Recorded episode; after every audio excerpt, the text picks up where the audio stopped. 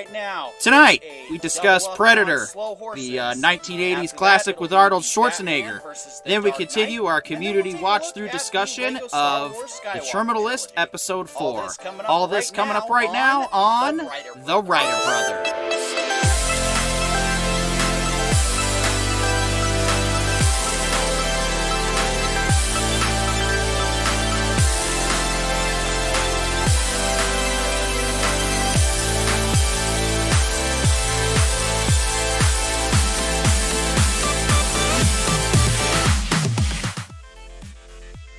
And that didn't work. And welcome back to the Writer Brothers, your Tuesday night home for uh, various pop culture stuff that we decide that we like to do and talk about. I am, of course, your host, Peter York. I am joined by the lovely Corione, Witch in Residence, and of course, the equally less lovely Pollo Zapatos. Gentlemen, we've got a, uh, a good show tonight. Uh, we're taking a look back at, a, at an 80s classic action movie um, and comparing it to uh, to what we thought or what we thought was Prey. And already right out of the gate, we got fan mail from R Day. Good evening, good evening to you, R Day. Welcome back to the show and the discussion. Glad to have you here. Um, so Predator. Uh, well, I'll go ahead and start because it was my first time watching this movie, and I've never seen it before. The only thing I'd seen was clips of Predator 2 when I was really young, and that was on TV. And uh, and Alien vs Predator was the first Predator movie that I ever watched all the way through. Um, so yes, shock. I know uh, what horrible childhood I had playing video games and Legos all the time, not watching Predator.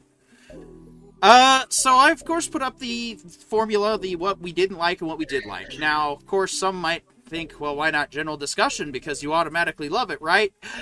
I don't. Uh, there are aspects of it that I liked. There are aspects of it that I thought worked. There are also aspects of it that it took creative liberties similarly to Prey. And I think having watched Prey first and Predator after, I honestly felt both movies together are worth watch worthwhile to watch. Um, the biggest thing I didn't like right out of the gate, I'll go ahead and get this one out there for you guys to think about, chew on, was the fact that we have it established the Predator plasma cannon is a super deadly, super accurate, just, you know, you get touched with that thing, you're probably losing an arm. Unless you're the main character.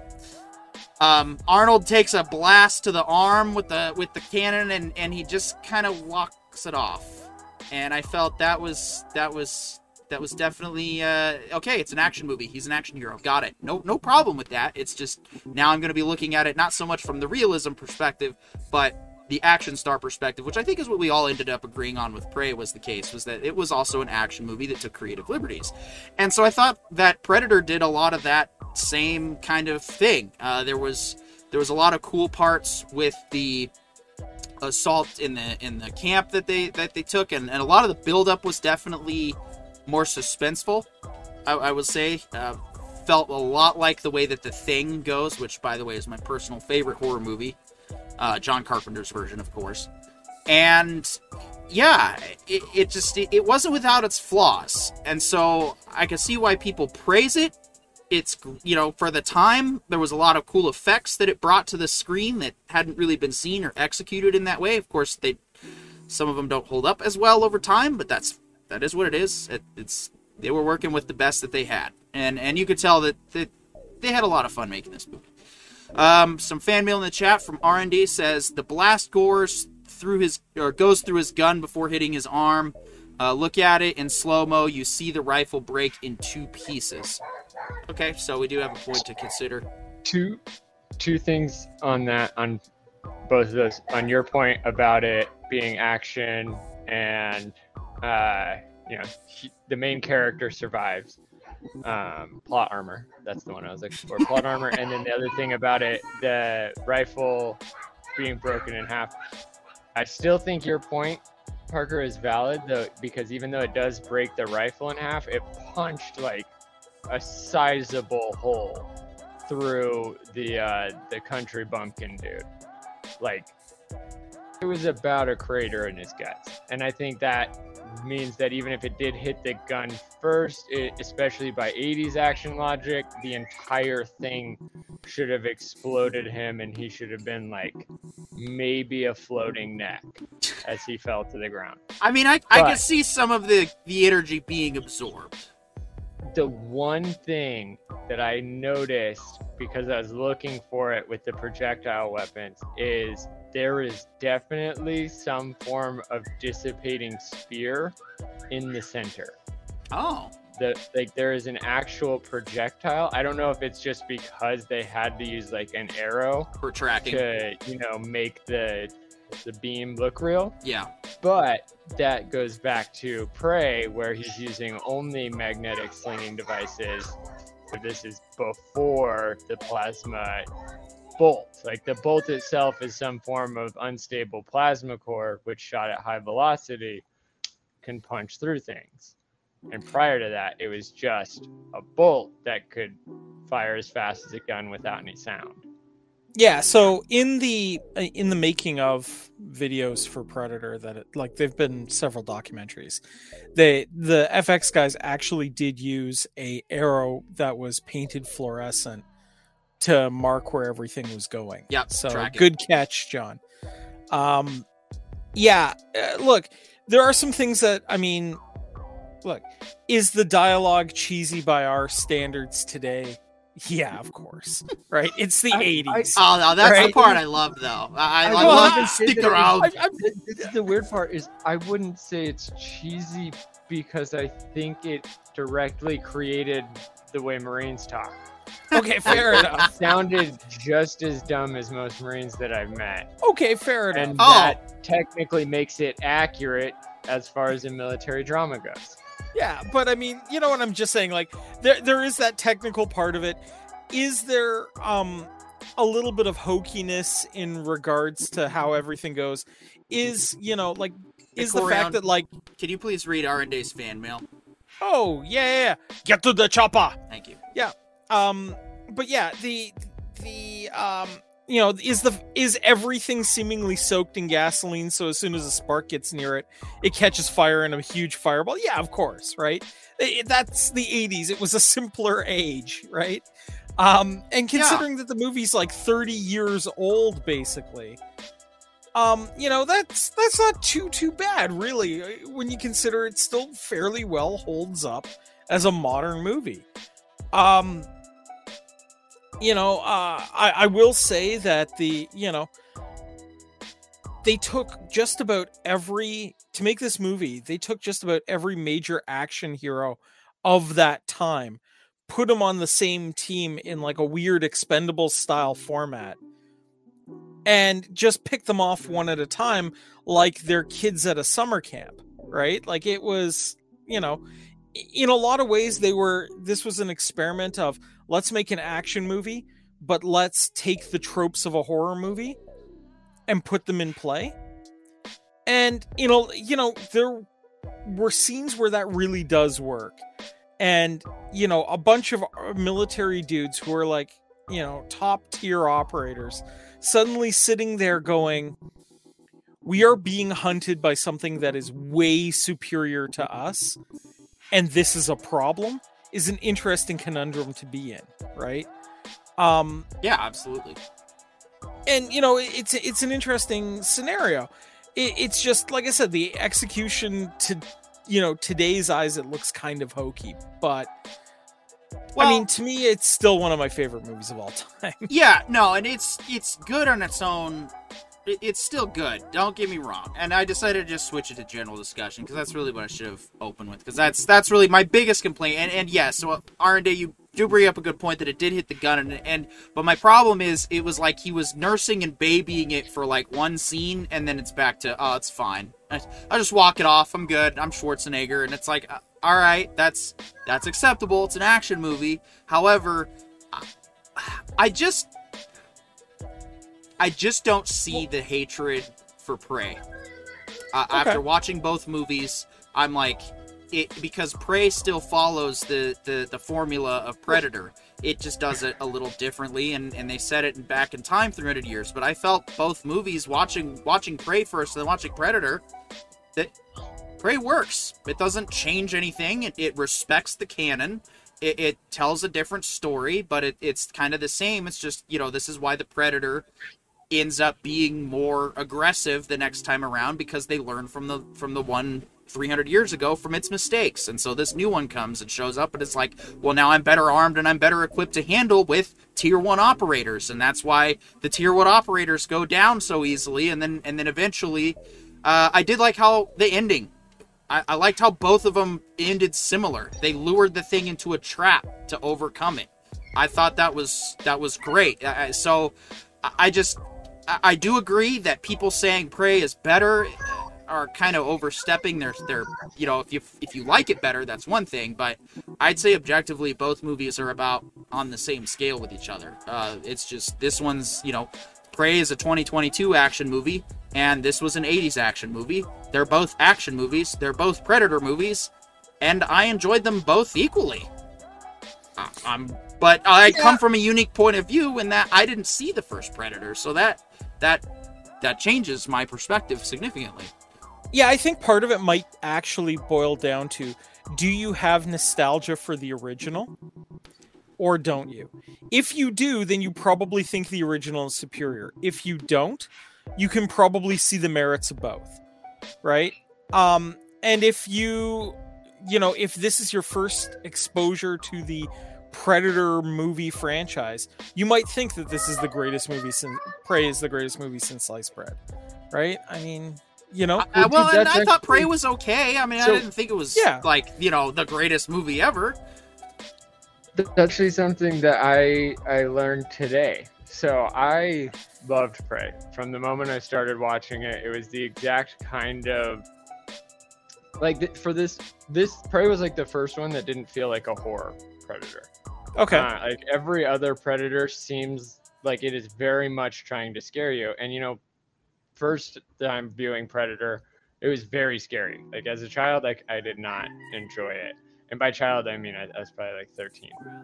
And, and so like for me, it was one of those horror movies that like you have to watch during the day with the lights on, and it's terrifying. And now rewatching it, like I was laughing at all the things that used to scare me. Like it's a hundred percent snap cuts, silent times, momentary breathing, that like ominous and watching it like while working really showed me how laughable all that stuff is in the context of 80s graphics like you would watch the predators like light thing come on or his hud and you're just like that's so slow he would die every single time he tried to target anything moving because that thing's like and then you see the heat outline of what he's targeting. It's like that dude's dead. No reticle. That ADS speed is done, right? And whereas Prey, you watch it and it's like, right? And but that's that's the graphics. But at the same time, rewatching the movie, the story still holds up.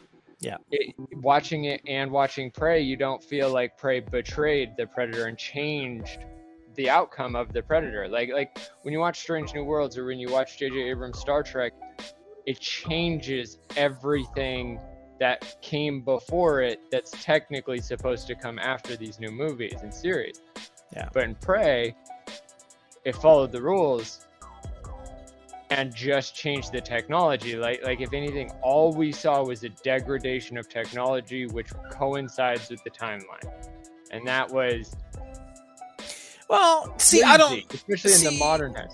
But that's if we like this really depends on it if we include all the other lore that we've learned from AVP. But then if we look like if we include well, AVP, okay, hold on, hold on. Include the... Prometheus, and if we include Prometheus, do we include the second Prometheus one? And if we include those two, they already break AVP because AVP says that the whole universe or the whole Earth was set up as a predator hunting ground, with predators being the ones that gave humans technology. But we don't see the first alien until Prometheus, but Prometheus starts because of the events of AVP, and Wayland Corp is the one that actually invented the alien. So, so, so what you're saying is the timeline of this universe makes zero sense, and Yeah. th- you're absolutely right. Except in Prey and Predator, it makes perfect sense. It works. Well, well, hold on, hold on. It really depends on what you consider to be the more advanced weapons platform. Okay, and I, I'm going to make the argument here okay. because plasma weapon, yes, it's an energy-based weapon. In theory, if you're got a decent power pack, it's never running out of juice. Uh, you can just fire that thing with reckless abandon. That homing, uh, smart fire, basically flying sword, dagger, railroad spike system that he bolt. had. Homing dart.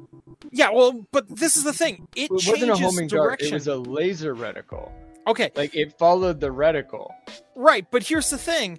That that dart, that I'm going to call it a railroad spike cuz that's what it felt like. That railroad Guidance. spike um changes like does like hard turns, right? Yeah, I, I I would did. argue- I did not like that.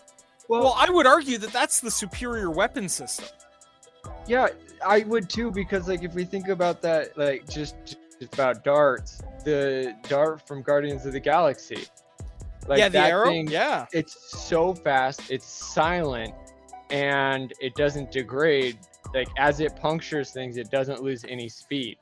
And same with this dart is like it literally can horseshoe, do a 90 degree turn without losing any velocity. That's beyond the best weapon which if we think about weapons and like the reality of them there's like your government issue and then your there's your special crafted i've been buying each independent piece for myself and this is what i like to use which throws in this whole like if anything it expands the lore of the predators in terms of like their arsenal like some of them are going to be bow hunters in a time of plasma rifles Well, and then there's the other. I just figured it out though. I just figured it out because Corion, you're right. This is, you know, this does seem like a seemingly more advanced technology.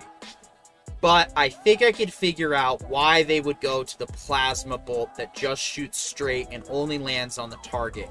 And I think it's because the last guy to use the homing dart system got himself, himself killed with it. So their weapon could be used Oh. against them. And instead, they wanted a cannon that couldn't be used against them. Yeah, I mean, like if they picked up like the black to mention- box from that predator or something, like I, I, I'll, I'll give you that. Or mm-hmm. even better, they realized that We mirrors were going to be a serious problem, right? Right. yeah.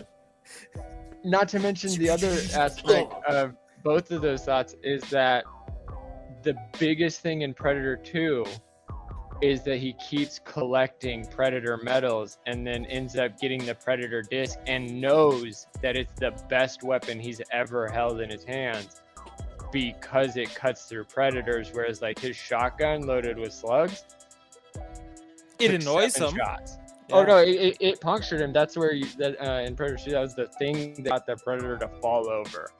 Yeah. Is this like several just all to the chest, and you see the predator's blood. It's like trickling. He couldn't even break an artery, and that that is like, but that that demonstrates more to like why the predators clean up after themselves. Our metal punctures our skin. We're not going to collect like we're not going to leave this behind. Why do we stop using darts? Well, that's a ton of stuff to clean up. Like it, there's that that it's that's such an awesome reality though. Like that gives testament to Prey because Prey it, it was getting bashed as this movie that didn't respect anything and just brought in another Mary Sue. But then it turns out that it literally expanded the lore in ways that none of us ever thought to. Like, what is the armory? Because the plasma cannon is good enough. Well, what were the other iterations? It doesn't matter. The plasma cannon's good enough. Like, Prey's now like, well, here's some other iterations. And now suddenly we're all like, well. I, could see why they got rid of this one, even though it's better. So we got a little bit of fan mail here. Uh, R and A. Something uh, to note about Prey: the fact that the girl got uh, ha- uh, got handed the 1715 pistol uh, implies the predators came back, slaughtered everyone, and took the pistol back. And you know what? I would even argue that they had to come back because they had to come back and get his body. Yep. I would even argue, according to Predators 2 logic, he wasn't the only predator on the island, like on the planet. At Uh, the time. Yeah. Exactly, because uh, according to Predators 2, there's there's people in the ship still, Mhm. and I think that plays a major uh, a major role in those events. Um, does anybody know when Roanoke, off the top of their head, was the Roanoke colony disappeared? Oh, I was just dealing with that a little while ago. It I think it would have been in like two year two or three years from seventeen fifteen. Like it, it was around that time, if I remember correctly. Oh no, it looks like 1587. oh, was it? Oh, That's Oh, what I was thinking. I was thinking this next one. So, if that would be so good. This is the hard part about all the timelines. Is apparently according to the like ancient subterranean t- uh, structure in AVP, their ritual was every hundred years, but at one point they lost to the aliens, and because they lost, all of humanity was wiped out, and that's what killed you know the ancient aliens world. And then from there, the rituals kicked back up sometime after humanity kicked back up to a certain degree. And that that to me makes this whole like connection to the the predator universe as similar like a lot closer to different nature preserves but also still tracks with the prometheans being better than the predators. Because like they are the ones that started life on earth according to prometheus they're the ones that started life on earth and then whatever life on earth that was here the predators were like oh we can use this life to create this other life that we have and then we can use this other life to hunt and we have stakes Yeah. and these stakes make it important and then they lost and so that they it, that's where it seems like they dramatically lost the stakes and it seems kind of like that whatever happened in that because it's all like they read it through the like inscriptions on the the tunnels. That seems to be like a, a, perfect justification for uh gen- the general order one in star trek and stuff like that. The idea that first contact needs to be handled with people of sufficient technology because the predators were like yeah it's a nature preserve. We'll come back and visit and hunt here and like we'll have this machine set up to create the thing we want to hunt and that's how it's going to go. But then it went so bad they erased a race. And so they like now they've learned from that. Now they send in parties and they like they don't even start the aliens anymore. And and they're trying to like get rid of whatever version of predators put the aliens everywhere. No, there, it's uh, getting back to to the the movie Predator, like the the first one.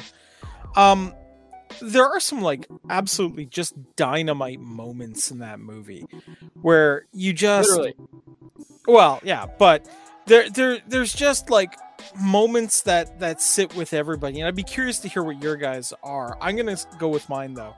Um, I've always felt that, for example, that since Arnold Schwarzenegger and Jesse Ventura both went into politics, they should have run um, as president and vice president. Um, you know, on the basis that in a steel cage match, the United States would win handedly.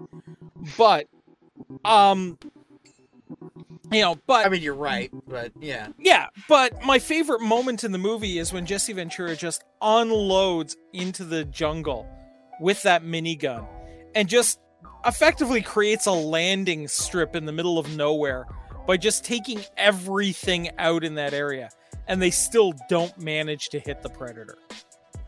Like to me that was just one of those perfect moments. Wait, And I'd who- love to hear what your guys are. I'm just trying to figure out what.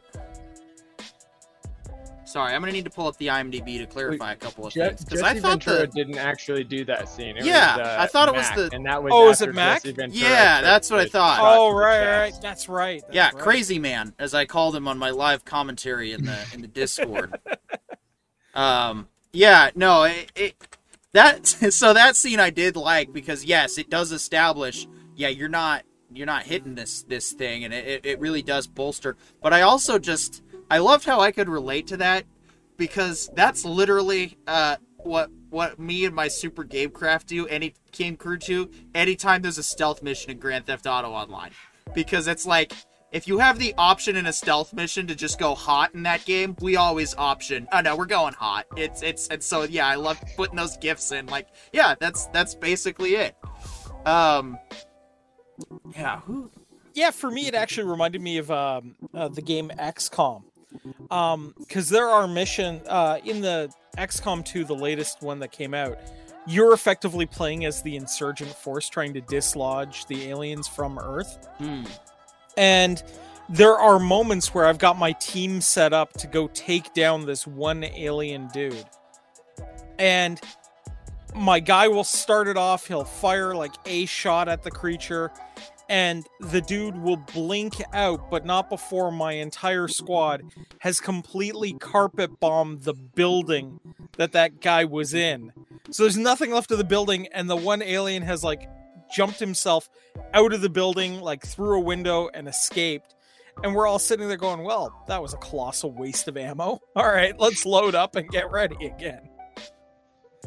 That, but I see that scene though really showed off quite a few things. Like when it showed off battle tactics, like you watch everybody come in and stand on the flank. Like nobody comes in shooting from the side and actually hits anybody.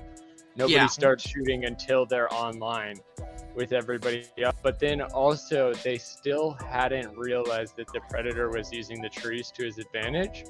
Mhm. and so they never thought to aim up and i think that's such like that's a sign of good writing. Like yeah there's those 80s like action moments that don't make sense. There's plot armor for sure. But there's also like they followed their own rules. Like they haven't figured out the sky yet so they're not going to shoot into the sky. Whereas like uh i think his name was billy their uh tracker he. Noticed that they were shooting in all directions whereas like we saw them putting one for like focus of fire and i think what he meant by all directions was like they were literally spinning the trees.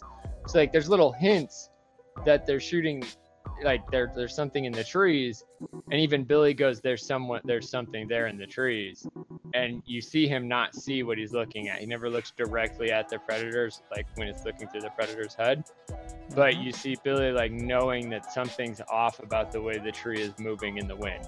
Like it's Yeah. moving and there's no wind. And that all of these things like really point to the writer's ability to effectively create like Dungeons and Dragons style teams where like each character has their role and they may not get to express the all out power of that role, but the writers took the time to explain it to themselves. They took the time to like establish it so that every scene makes sense according to each character rather than the characters coming off like they don't matter. And I think that's something that Prey did as well. And I think like the coolest thing about going back and watching Predators, especially after just watching Prey, is that not Predators but Predator, I was gonna say it, it created an entire universe that makes fun sense. Like it is, it is its own version of Marvel, especially because they've Mhm. combined in the aliens. So like we've got a much slower Marvel closer to the Expanse. Yeah. and that, or I mean, even closer. It's like the closest one would be Halo, where the Prometheans are the High Runners, or the Forerunners. Forerunners Forerunners. the uh oh man what's their name the predators would probably be closer to the covenant and then the alien would be the flood Yep. Eh, like these all like these tropes while they are tropes they can all tell completely different stories and look at how fun each one is and i think what prey did if anything is it just revitalized the entire franchise for me like i now want to see more 2022 tw- quality on a 1980s classic. I, I want that story to stay because Prey did it right. So it does work. And then going back and watching Predator after Prey, it still works. So, like, let's keep all of the things from everything. Let's keep the macho guys that are way too big for their, like, uniforms. Let's keep the young, nimble female warrior who knows how to outwit an opponent rather than supposedly has the strength of 20 men. Yeah. Like that combined really makes for a fun story. And give me more Predator tech. Give me more Predator lore. Give me more of this because it's so cool. And who cares if it's like accurate to the reality of the universe? But at the very least, make it accurate to itself. Yeah. Maintain its accuracy like you have so far. Well, I mean, in some ways, we are getting that too, though, right? I mean, we just recently got uh, Denis Villeneuve's uh, Dune, which was, I would argue, a fantastic update to the Yeah. the Dune Yeah. franchise. Um, 100%. you know, I- we're, I wasn't are even- getting some of these. I wasn't even bored during the slow moments of Dune. Like that's how good Yeah. it was. Was it was it was the art and and that's where I would say Prey does strongly in. Like some of the slow going establishing shots, I think were were absolutely necessary into helping Prey stand out because that is one thing I did notice that that Predator felt. And this is gonna, probably going to sound silly, but it, this is hmm. honestly my feelings about the movie. Predator felt a little claustrophobic. Now, maybe that's the point. You're in a thick jungle. You're supposed to kind of feel like you might be contained in an area. It's not, you know, not not a whole lot of room to to move, and that's what I think Prey shines is because having those big establishing shots of the area and the environment, while they're also pretty to look at, it also shows like this is the open wilderness that they lived in. This is the air, you know, this this helps establish the zone a lot better. I, I just feel like maybe if we had what I wanted was like an aerial shot uh not maybe not necessarily a zoom in zoom out which would work too but just something to to establish just how far deep in the jungle they had gone from their base camp at the edge of the water like that's what i just i just wanted to have like okay like how how screwed are these guys is basically what i was looking for I get you. I uh, get you. I, I, I, I think you're gonna get some of that with the second Predator movie okay when you take the chance to watch it. Yeah, and and the second Predator movie is a lot more like a cop drama w- overlaid with Predator, and and it's like it, it makes sense. It works. It's kind of like what you were saying earlier, Corion. It's like the original Predator was closer to um, uh, like what if a bunch of like a camping trip was actually a uh, a group of tier one operators, and they're running from Jason Voorhees, like how does that play out? And that's like Predator 1, whereas Predator 2 is like cop drama, but Jason Voorhees is a predator Yeah. in LA. And and I think I don't think that Predator needs the establishing shots because I think it it actually works even if it wasn't intended. Like it like I assume it was probably due to some like budgetary restrictions. But like the claustrophobia of the jungle is actually like how I mean, I personally felt whenever I was in the jungle. Like, it doesn't matter if you have 10 miles to run in either direction, there's probably a giant snake or spider 10 feet from your foot, and you can't see it. and that's why And i that's will live really in the desert What, like, Predator made sense is like, there is a guy standing over you on a branch, and you can't see him. And whether he has cloak or not, it's the jungle. He could be completely covered. Yeah, PD, I understand you're you're uh, you know liking the desert, but camel spiders, dude. Not that desert. I'm talking about the Idaho desert. Yes, we have wolf Okay. spiders and rattlers, but the wolf spiders and rattlers usually know to keep in their habitats and not come, you know, to air to human place. It- whereas, like a place like Australia, for example, the animals still think they occupy the land by themselves. Um, anyway, Yeah, I see. Now that that would be the ultimate predator movie. We need a predator movie set in Australia where the animals wind up killing the predator. Yeah. well, that kind of goes along with what I an was saying. What I'm about to say, though. An emu gets the final hit because Australia's only war with animals was lost to the emus. Yeah, exactly. So, building on what John brought up, because now you you've actually segued the conversation to this direction with with what you were saying. Um, I would uh, fan mail from R and Day in Australia. Spiders are big enough to have a health bar. Yes, that's correct. The- the- Yeah. I've looked at the bird eating spiders, and I'm like, I, I anyway. Uh, I guess the scenery is just Okay. nice on some of those some of those beach fronts.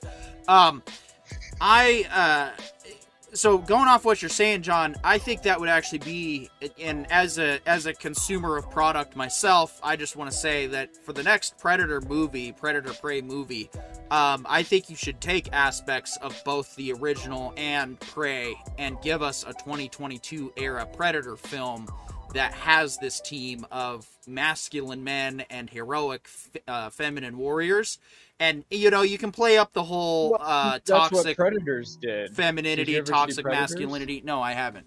Uh, but I also Oh, heard I Predators loved sucked. Predators. I thought Pred- it was so fun. Okay, it Predators is an like, is a unique concept. The basic premise is instead of fighting humans on Earth, they abduct a bunch of humans and put them on a game world.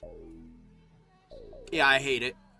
Well, no, see, Uh, Based okay, off of that so- but- description, I'm like, Well, no. So let's take let's take all the versions of predators we've had so far. We've had predator in the jungle, where it's tier one operators versus a predator on a jungle. There nobody has home court advantage. Then we have predators two. It's a predator in LA where like being invisible is super easy when you can jump to the top of buildings or climb buildings with your bare hands.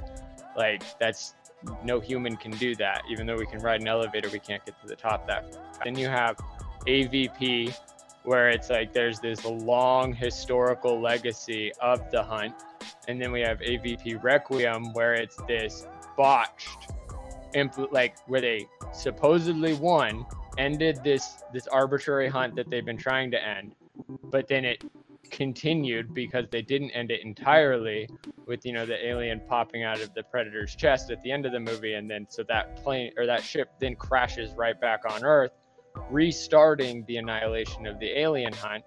And then predators after avp requiem is like okay so we're not going to keep risking the entire human population just because like we have some understanding of the importance of letting species evolve to their maximum potential. And if we wipe them out we lose a lot of potential resources and information that they could create.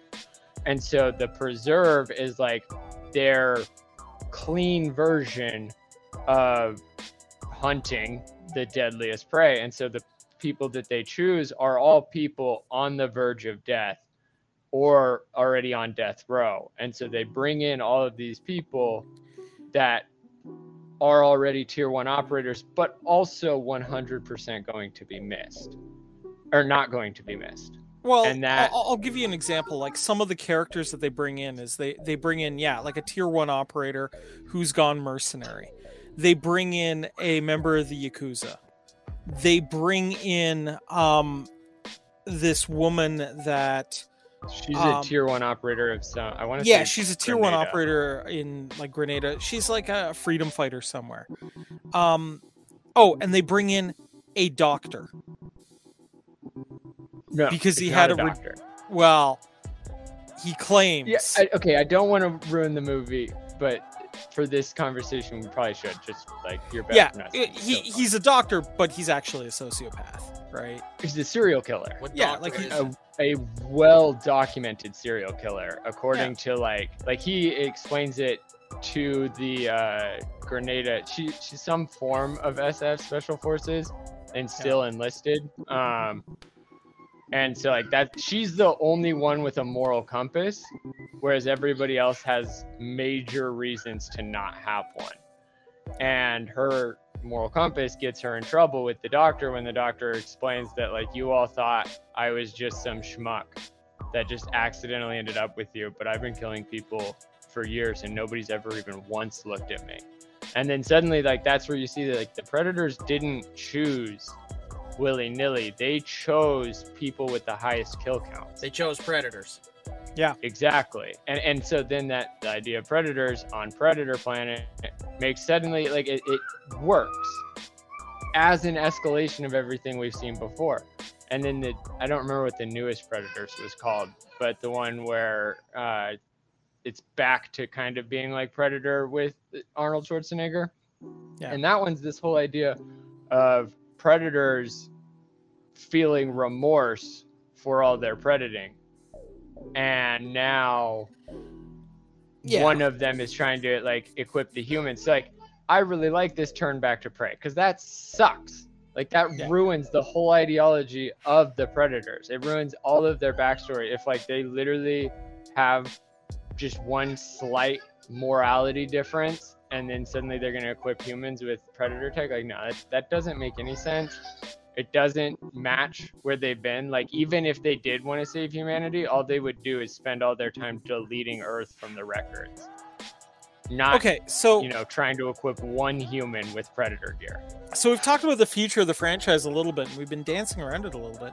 What would your next Predator uh, film? What would your ideal one be?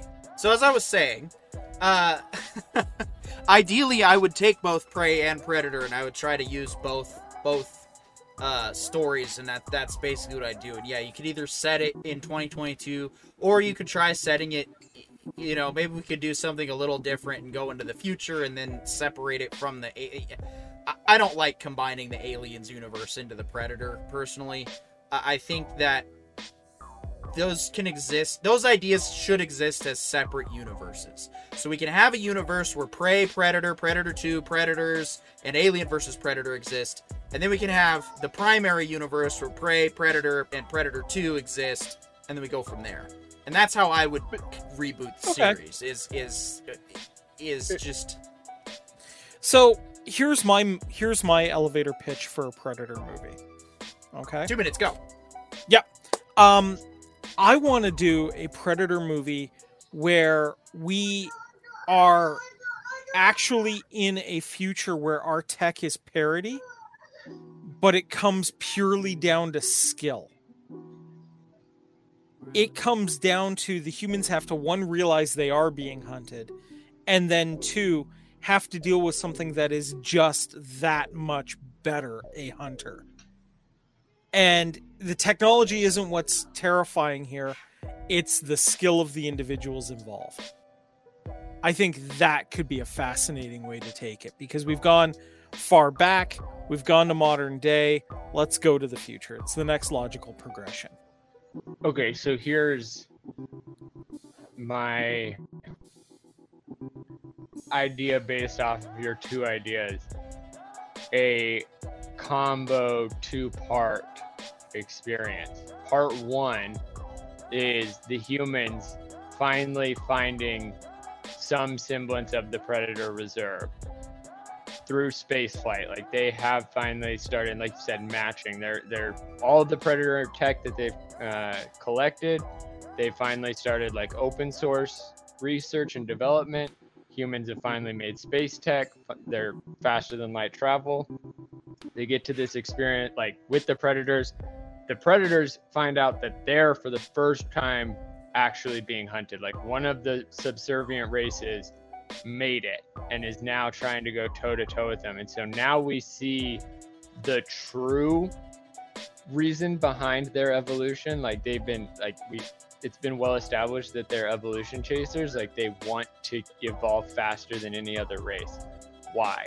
Well once we show up in numbers versus theirs they still win in that like spartan one spartan's worth 300 greek uh thermopylons um and and that that could be one half. And then the second half is that battle results in some form of time slip sending them back to the start starting the whole predator on earth fight. Like the humans race back to earth not knowing that they traveled through time. The predators are chasing them same thing not knowing. And that's how we resolve all the incongruities because like everything that's happened from prometheus and aliens versus predators and all of that started with a humans meeting the predators the predators getting the humans to run away. The humans get to earth find out they're stuck in time but the predators finally are like all right we acknowledge that you guys did this so we're going to give you this planet but every hundred years we're going to come back. And here's this doomsday device that we put on your planet so if you don't sacrifice to us it'll kill you all. But if you do sacrifice to us we get to train hunters and all the while the humans like there can be this whole like messing with everybody's head, saying that they didn't travel back in time, but in reality, they're back on Earth, building the ancient pyramids, doing all of this ancient civilization, and then this whole idea of like, where did language go? Like, if we all spoke the same one, well, it's all because we all came in here on the same ship. Then we all started spreading out. Then we all started speaking different slang. Then that slang became separate languages. And suddenly, like, we have this full circle for the whole Predator series to then into whatever direction for any subsequent movie. Like, it could be the Spartan times, it could be the pirate time. And you could then just start sprinkling in predator attacks every hundred years since that first visitation. And that would, to me, that would So- springboard the series into a full, like, never ending series. So we could set it in like the Battlestar Galactica universe, basically.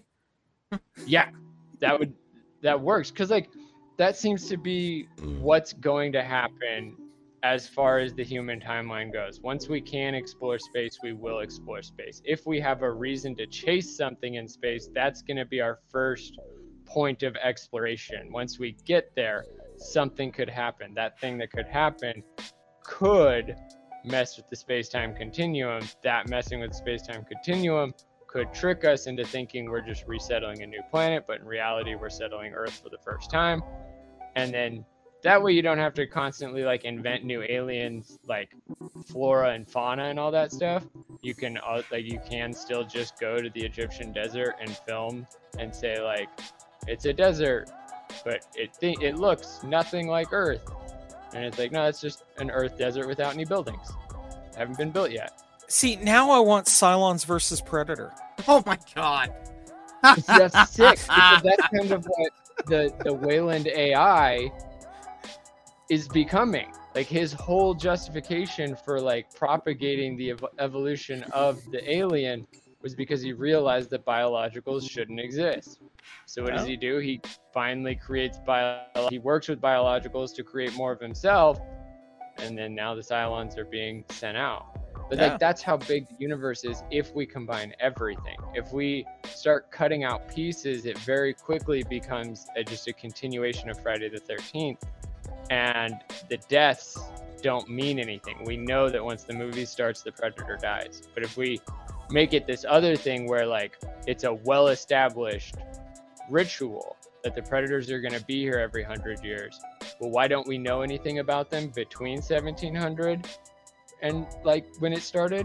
Because they always won. Mm-hmm. And Yeah, it's like the the only movies that we see are the ones where they lose, right? Exactly. So like that way we don't break the the, the storytelling element of like how does nobody know that this thing exists, but we also don't have to keep explaining why we don't know this thing exists. Oh, and R and Day, all of this has happened before and will happen again. Yes, excellent. Yeah. Uh, That's You know- yeah. I, I just think that for me, I'd want to take advantage of of the current era, and I'd want to present, you know, the. You know, have a couple of characters, one representing the, the toxic male stereotype, the other representing the toxic female stereotype, and then having all manners of variation in between. And then it, it basically starts out where, oh, you know, they're bickering, they don't get along, but then to overcome and defeat the predator or whatever situation it is, whether it's through time, whether it's, you know, how it's in the future. Um, basically, have the entire premise go that no, we, we, we shouldn't be competing for who's better at what. It's team game, guys. We need to be working together, and and I think that's a that's really the message I want to start seeing more of. That's why I loved Peacemaker. Peacemaker did this in the best possible way, and, and that's why I, I'm so excited for whatever season two rolls out. Um, Mhm. And those are the sh- those are the types of stories that I think are great because then everybody wins. Everybody gets a win. Everybody can relate to it on some level, and it, it just stands as a current continued reminder that our differences shouldn't be nitpicked or belittled one way or the other. It's our differences that make us great as a species. So Yeah. that's that's the Well, story could I want to see. Is is That I mean, and that's kind of the story we've always seen with predators.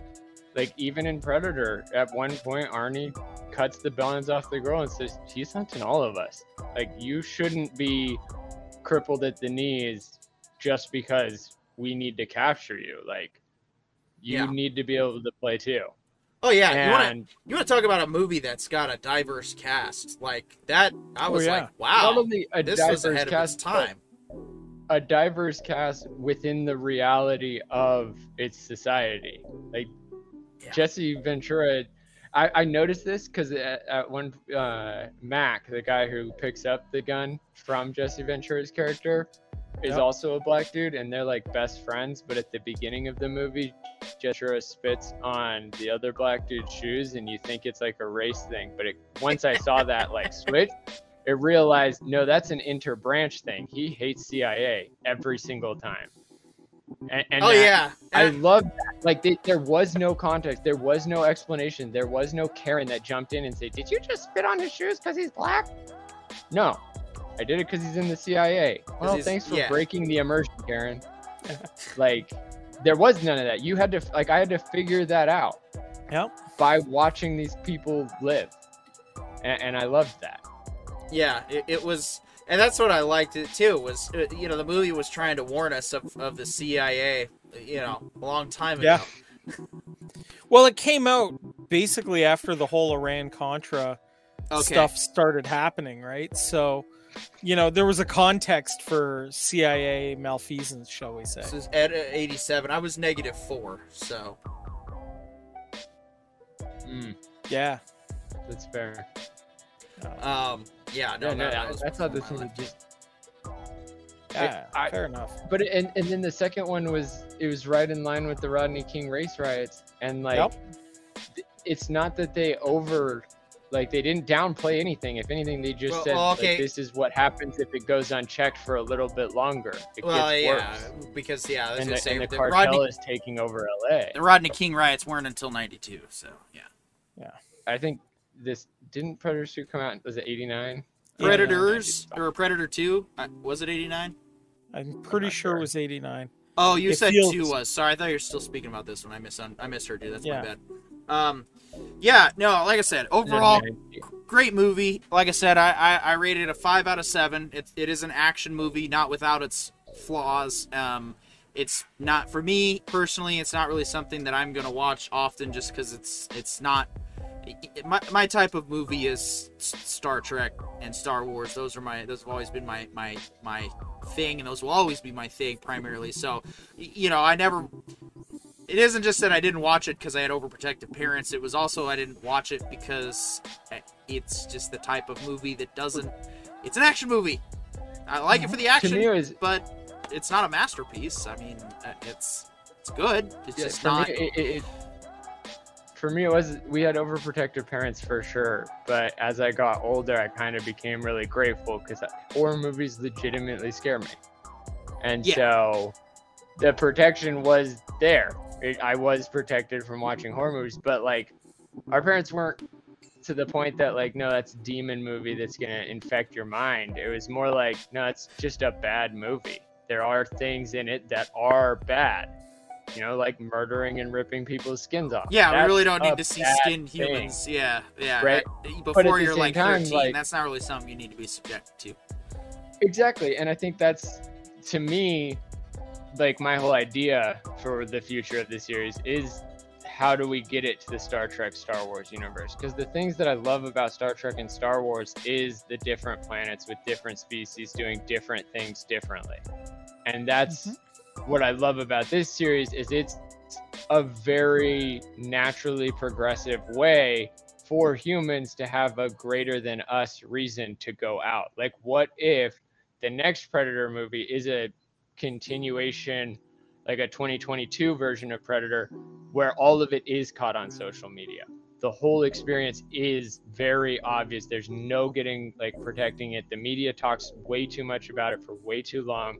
So every human on Earth is now 100% sure there are aliens out there and they are predators and they are coming for the strongest among us, which then now we start episode like this movie that now we like the way that movie to me would end is that the earth space race is no longer russia versus america china versus russia versus america. It is humans versus predators. How do we stop this fight?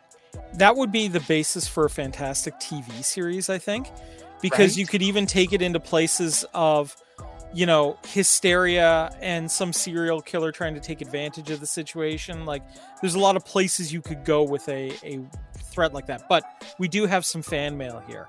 Uh, R&D, same. Uh, Star Wars, Willow, Cocoon, uh, Explorers, Indiana Jones, batteries not included. I guess I'm a sucker for wonder. Yeah, I mean, honestly, that's That explains why you're here. yeah. Now, personally, I give this movie a six out of seven, but that is because I am a huge Arnold fan. His he is from the same family or the same village my family is from. Um, there's a huge connection there. Um, I friggin' love every movie that he is in, including like the really bad and stupid ones. Jingle all Because, the way. oh yeah, right? Last action hero. Yeah. like- Hey, Last Action Hero is awesome. Oh, Well- some of them are bad, man. I mean, but they're they're they're wonderful in their their terribleness is the only way I can describe it. Last And- Action Hero is basically a meta movie for the comment for the fan mail that R and A wrote in. Like Yeah. that's exactly it's it's not it's yeah it's it's a little bit more grounded in the actiony sense, but that's exactly like how many times how many times have you gone to a theater and wished you had a magic ticket? Just about every time for me. Like Star Wars, Star Trek, you know, and I'm in there in the theater. It's like, man, I wish this experience was going to be more than two and a half hours. Yeah.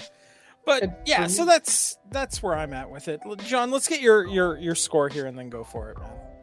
I this is so this is partially why I bring up or brought up the schedule in our internal chat or not the schedule but the the grading scale in our internal chat. This is hundred percent the definition of a seven out of seven, based off of the time it was written, based off of how it played then and how it plays today. It still tracks in terms of good storytelling, but even better, it actually did create an entire franchise that Yep. led to so many other franchises that all intertwine and still work for the most part and that is what an a plus movie does an a plus a plus content is what we keep trying to recreate trying to, to bring back for nostalgia but in reality like we know what they're doing. It's for marketing. It worked then. It should work now. Why did it work then? We don't know. We're just to write a new star wars. Like Prey is exactly what you're supposed to do. Find out why it worked and then do that. You want to change up characters? Make sure you don't set it at the exact same time as all those other characters are operating you want to change up roles? Make sure it all fits. You want to change technology? Make sure it tracks. Like all of these things are the things that prey did and therefore predator has to be a 7 out of 7 because prey was a 6 out of 7 For you. if It was a the- five out of seven for, me, right, five out of seven for you guys. But if Prey gets anything above a four, which is like it was a good movie, it was it was worth watching. At least once. that yeah. means that it has to come from somewhere because it is a a, um, a revitalization. It, it, it's re I forget what the word is. It, it's trying to bring back everything that Predator created, and then it did that so much to a level that like you can give it a five or I can give it a six. And that means that the seven out of seven had to be there somewhere. Like in the case of Star Wars, Empire Strikes Back is the seven out of seven that created everything afterwards. Because without Empire Strikes Back, Star Wars doesn't make any sense. Luke was training, saw Vader, then fights Vader and wins. Cool. We have a Mary Sue male actor. But if you put five in there where he loses and goes to the abyss, suddenly we have a wholly rounded character going through a journey. And that I think is exactly what we have with Predators is every movie after Predator is still good and Prey being set that Predator, following all the rules of Predator was good. So that so it has to be a solid it stands on its own as a story structure. You can use the movie Predator and write a good movie, whether it's in 87 or in 2022. Yeah, see, and that's where I disagree. Is the fact that there are uh, better movies in uh, in the '80s that I could even just like, uh, you know, if if we're just kind of doing a general comparison, um, you know, Wrath of Khan is much better written, better dialogue, for example. The, And uh, look at how the big Future. Star Trek is. And look at how big Back to the Future was. Like Back to the Future only ended because of Michael J. Fox's medical disability. Uh, no, That- it, it ended because after three, Robert Zemeckis said he was done, and that's going to be it for the show or for the series. Okay, so then there's there, there's a logical explanation for its end. Whereas like Star Wars with this newest sequel, everything that was laid out for it and everything that it tried to follow along, it tried to meet the beats, but then it didn't. You lied. Who lied, Arende? I exaggerate. Ah, yes, in Star in Wrath of Khan, one of the best lines. there we go. Yeah. I exaggerated. uh, yeah, but see, that's my point, though. Is is there there's the, the drawbacks But for the, me the in Predator. is with them. I mean, I understand your point coming from the, the success of the franchise, but I don't think you need a seven movie to do that. It, it, it, and that's my point is that it's still a five out of seven for me because it, like I said, the big drawbacks. Arnold takes Arnold's gun gets blown up and he just kind of walks off his arm injury like it's nothing. He's using it normal again, and that's where Prey did it decently. Was they showed injury and it stuck with them. Um, it it didn't it, they didn't just magically walk off the pain. Which, don't get me wrong, I'd love to be able to do that. It's just not realistic. Um, so and, and yes, I do I do I do have this this problem, so to speak, when it comes to action movies, where I do gauge them a lot based off of realism, and, I, and I'm I'm the same. You know, my my fun No, at parties mentality comes out even when I'm watching Futurama and they're doing ridiculously stupid stuff, and I'm just like, uh, eh, no, you're that's not. Anyway, my but that's just it. I don't have those problems with with Back to the Future or with with Star Trek 2 as examples. But again, this is broad stroke uh, comparison. Obviously, obviously Star Trek is sci-fi and it's futuristic sci-fi. Back to the Future is a little more grounded, even though they have the the one where they do go to the future, which is now the past, and uh, it's just Predator's sci-fi as well. Predator is Sci-fi. is sci-fi, but it's a bit it's considerably more grounded. It's sci-fi in the sense that it, it tries to be realistic by introducing an alien element, but it's not like so alien like the Force, for example. It's it's it's just another creature that's fighting humans, and and so it's it's very basic, for, is what I'm trying to say. for its time, it was borderline force. I mean, they're using plasma guns. We still have yet to even perfect the plasma laser in a handheld. Yeah. Well, okay, so I would argue this. I would actually argue that the Predator franchise fits a very unique section of horror called the horror of the uncanny. Okay? So you have your slasher films, which are like your Jasons, your Freddys, that sort of thing. You have your jump scare horror, which I would say is kind of like a little bit of Saw, right? Um, you know, like where it's mostly jump scare stuff. oh, I always saw then- Saw as gore porn, but Yeah, okay. I mean, the later ones, I'll agree. But okay, fair enough. then you have the the fear of the uncanny, or the the kind of horror movies that sit with you days or weeks later, going, "Yeah, that that's kind of terrifying." When I stop to think about it, uh, Like what we're going to talk about in Terminal List here soon. yeah, it's like H.P. Lovecraft level stuff, right? Like, you know, when you think about, um, you know, like the Call of Cthulhu, you're like, okay, so it's a giant, you know, um, octopus with bat wings, um, that could probably eat me or anyone it came across, and even looking at it causes madness. Okay. But then you start really thinking about why looking at it causes madness. And it's because it's just so far beyond your comprehension that you just can't handle it. And that's a terrifying thought for a human being because just about everything we deal with most of the time, at some level, we can handle. The Predator is kind of like that, right? Like, it is so far beyond our capability to deal with. And it's literally hunting us for sport because, you know, from our perspective, it's hunting us because it's bored, right? Um, that's a terrifying thought, right?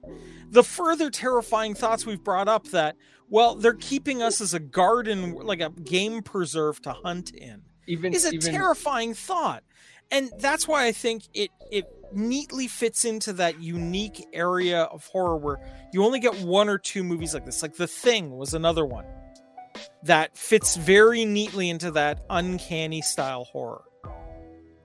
Yeah. Yeah, I, Now, I, think I will. I especially will. in the case of the predator, it, it- it's a, it's not just hunting us. Like you or I are probably never going to be on the list of you know fun opponents for the predator. It's Oh picking no. an eye that we hope to protect us. The, Yeah. the the the ones that make it so we can sleep peaceably at night. That's the one it considers a worthy opponent. And that is so much more terrifying. Like it's so far advanced that its bored version of fun is hunting our most expert killers. Yeah. So I will. I will terrible. capitulate, John. If I if I quickly put on the lenses of '80s nostalgia here, um, a- and, yes, it does tick off all the tropes. So as an '80s nostalgia movie, it it definitely works for that. Um, and that's but that's also where I have my problems with it, and that's where because I'm looking at Right. this not But- as a movie or a product of its time, but also just as a movie in general. And some of the cheesy But so- dialogue, while entertaining, and some of the other see, like I said, I, I it's that's an action that's why movie. I bring it up for for its time because it's kind of like if you I, I also don't judge have. a, a- if you judge a writer based off his peers, then that's one objective scale. Like there were a ton of terrible '80s movies that never deserved a sequel, and I- I don't even have any to name off the top of my head Yeah, because like the '80s to me is already a dead series of movies. Like pretty much anything that came out of the '80s. The only reason I watched Predator Stranger was for Things this and the show. Stranger Things fanboys would disagree, but go on. I don't know. There's and that- a lot of them I can it was of. written by the the kids that lived in the 80s like now they grew up and now they're writing about their childhood in 2022 with 2022 cameras and that's why i say like you judge it based off the peers rather than judging it based off of what we now consider good writing because especially in terms of movies it took a long time for them to figure out that they could twist at us in drama they could confuse us the entire movie and write an inception like that took all of the history of film before Inception came to be. Yeah, Even Alfred that's- Hitchcock was writing really, really weak horror by Okay. today's standards. Okay, but that's also So if why. we, if we try to judge Predators based off of what we know to be good today, but it was written based off what they knew to be good then, It, it wasn't. yet it still tracks today, it's really good. It, it- it's but that's not true. I, I gave several. I gave a couple examples Right. of better writing But you that we see in Back to the Future and Star Trek. true writers nailing it. Like Back to the Future is definitely a one-off, but there's already there's a bunch of complaints. Why did he go back to his hometown? Why is there no other plan for getting enriched in uranium? Why Yes, but I, I don't that the whole recall. plot line re- like relates on a false sense of time, whereas like the Okay, okay, plasma but I- I don't recall any- viable technology. I don't recall any cringe dialogue in, in Star Trek or in Back to the Future though, or even Star Wars Episode Five. Right, but then you also have to compare Wait a it minute. to all of the You- you action find- writers. Wait a minute. Hold on. Stop. What you about find no cringe acting? dialogue in Star Trek Five. None. Star Star Trek. Did I say Star Trek? I meant Empire Strikes Back. My bad. Oh, okay. All right. That's fine. That's also, fine. what cringe dialogue in Star Trek Five are you Strikes thinking Back, of? There's a kiss between brother and sister that wasn't officially brother and sister until episode six. yeah, exactly. So it was retcon. So that's exactly that's the definition of bad writing. Ah, You didn't Um, know where the story was gonna end, and so at the very end, suddenly they're related. Okay, well that still doesn't. That, that that's, That's one. Whereas Okay. Predator, Now- now do Star Trek never had to do that.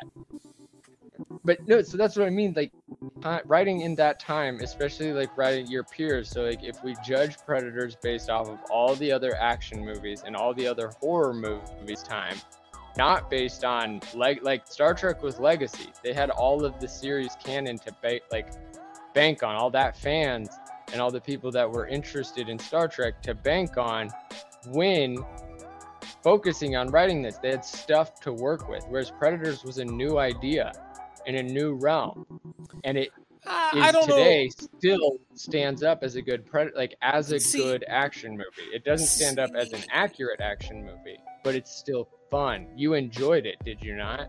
Yeah, but oh, okay, hold on, hold on, hold on. Yeah, but I didn't Y- find it. You're making the profound or- argument that Predator is new and unique. I- I'm sorry, dude. I know my mythology. Um, Artemis, In Artemis hunting Orion. I'm sorry, it's Right. happened before the in the story mythology. isn't new, but the filmography of the story was new. And that's what I'm talking about. Is we're judging movies, not like this wasn't a book turned into a movie. This wasn't a TV show turned into a movie. This was a first pitch.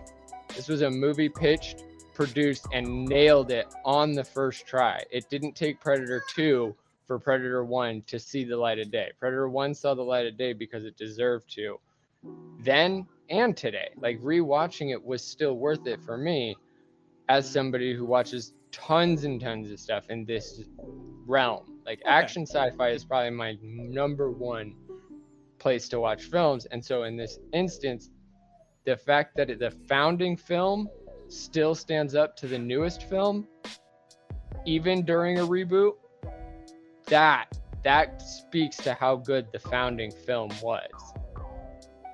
No, Well- I, I, I get where you're coming from, but I, I will say that, like, uh, you know, I, I've made this argument before. There is, you know, uh, there, as a well-worn Bible has written, there's nothing new under the sun, right? No, but that's Foucaultian logic. right. But that being said, and I, I, do, fully, I do agree that it's it's a absolutely fantastic story. It, yeah. Okay. Um, I don't think it. For me, it wasn't. I can't make it a seven out of seven. No. because like I I can't I can't get past that even in the 80s there's a fair bit of cheese there, right? Um but that being said, I mean it's still a fun ride, right? And I mean it takes you along for the ride for the most part. And at the end of the day, that's really what I am looking for from a movie. I am looking for from a movie that I when I start the movie, I am engrossed in that movie. Nothing else exists in my universe except for what's happening on that screen until the end of the movie. And then I can either go back to my life or I can start, you know, rev- like telling other people how great it is. If it can do that, it meets my requirement for a 7 out of 7, right? Denis Villeneuve's Dune absolutely did that. I went with a bunch of friends to the theater, we watched it, and the two Dune heads in the group of friends who had read all the books were quickly going through a couple of pieces that the guys had questions about.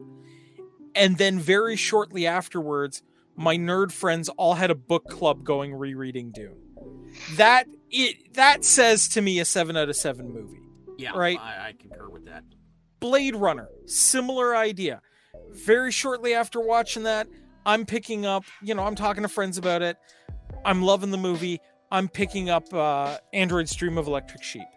Right? Well, then by that standards, that explains why I'm giving it a seven out of seven. Because I watched cool. Predator today, and then watched Predator 2 for the first time today, and then watched AVP for like the fifth time again today. Because as soon as I started, I wanted to like if if I wasn't doing the show, I would still be finishing the rest of the franchise again.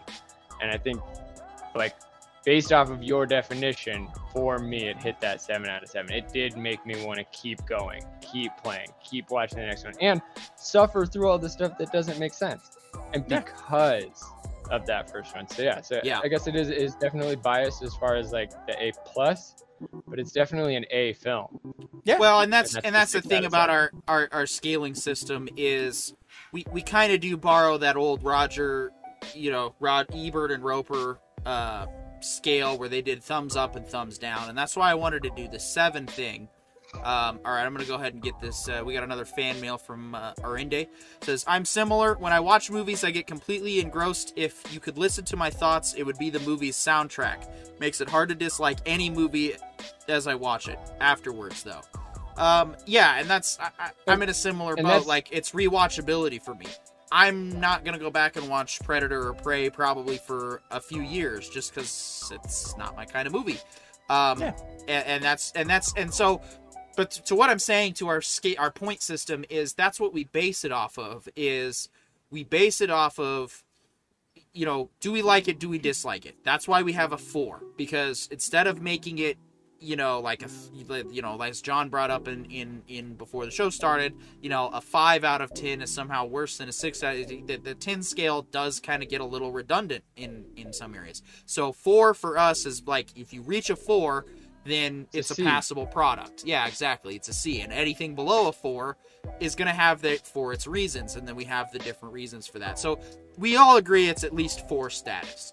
Yeah, like you, you you've got the like top tier stuff, the not quite top tier but worth watching, the better than average, the average, and then you get into what I like to refer to as the JJ Abrams section of the scale. Yeah, and that's where you got you know like like your three out of seven, which is like you know for me, I hated it. I thought it was bad, but I can't. You know, I have to acknowledge that there's some things I liked. Two out of seven is like this is terrible, but it's necessary to be watched once. And then one out of seven is when I'm like, don't waste your time. So Yeah, and, and the difference between a six and a seven, it's an it's the difference between an A and an A plus. Like an A means that you meant you met the metrics for good storytelling. As far as stories go, you told the story the right way. A plus is okay. I now watched everything else afterwards, everything before I re got back into the lore. It Yep. made me want to re enjoy the franchise and that uh, that makes complete sense to me then because yeah for me predators did bring me all the way back So and then, prey yeah. did too and and that's whereas like so like for prey the difference between prey being a seven and prey being a six for me is that prey is a seven in terms of subjective enjoyment but it's a six in terms of the fact that like there are very hard points that still need to be addressed and corion and i as much as friends as we are still couldn't agree Yeah. and that makes it a six that kills the seven from me because it's like i proved it and he still didn't agree with it because the proof wasn't good enough and Mhm. that means the writing wasn't good enough Yeah, I mean, And like, look, that When it- takes that one little point. point and the the neat thing is through our discussion john i think we managed to actually pinpoint the exact scene that needed the writing buttoned up on. Yep. and i think that is cool. I think that is really cool. And that is like you know because we both hit that point where it's like okay we acknowledge that the writing here needs buttoning up. And the fact that it's that one scene that could have made the difference i think is fantastic that we were able to sit down and have a reasonable enough discourse to get there together Yep. All right, Yeah. with that, it's time to move on. Uh, we we do have uh, we Yeah. do have to get to Turbo So this is a good discussion overall about Predator and stuff we'd like to see in, in future movies, and, and I think we, we had a very good good valuable discussion overall. Uh, but with that, it's time for a quick word about our uh, sort of pseudo sponsor, C and C Sutlery. CNC Sutlery for all of your Civil War reenactment supplies. Uh, they provide everything from uniforms to sabers to uh, all kinds of camping gear. Anything that, that you think you need for your Civil War reenactment, um, they we we've got it, or we at least know how to get you to the people that do. Um, now you might be wondering why would a show like this have anything to do? Oh, pop my earpiece out. Give me a second. Why would this show have anything to do with uh, sutlery? What's the connection there? It's a little weird. And, uh, well, the, they're fastly becoming one of the primary providers for a lot of movie studios. And that is a big deal because, especially if we end up becoming the primary movie studio uh, purveyor, um, yeah, no, that's a huge deal.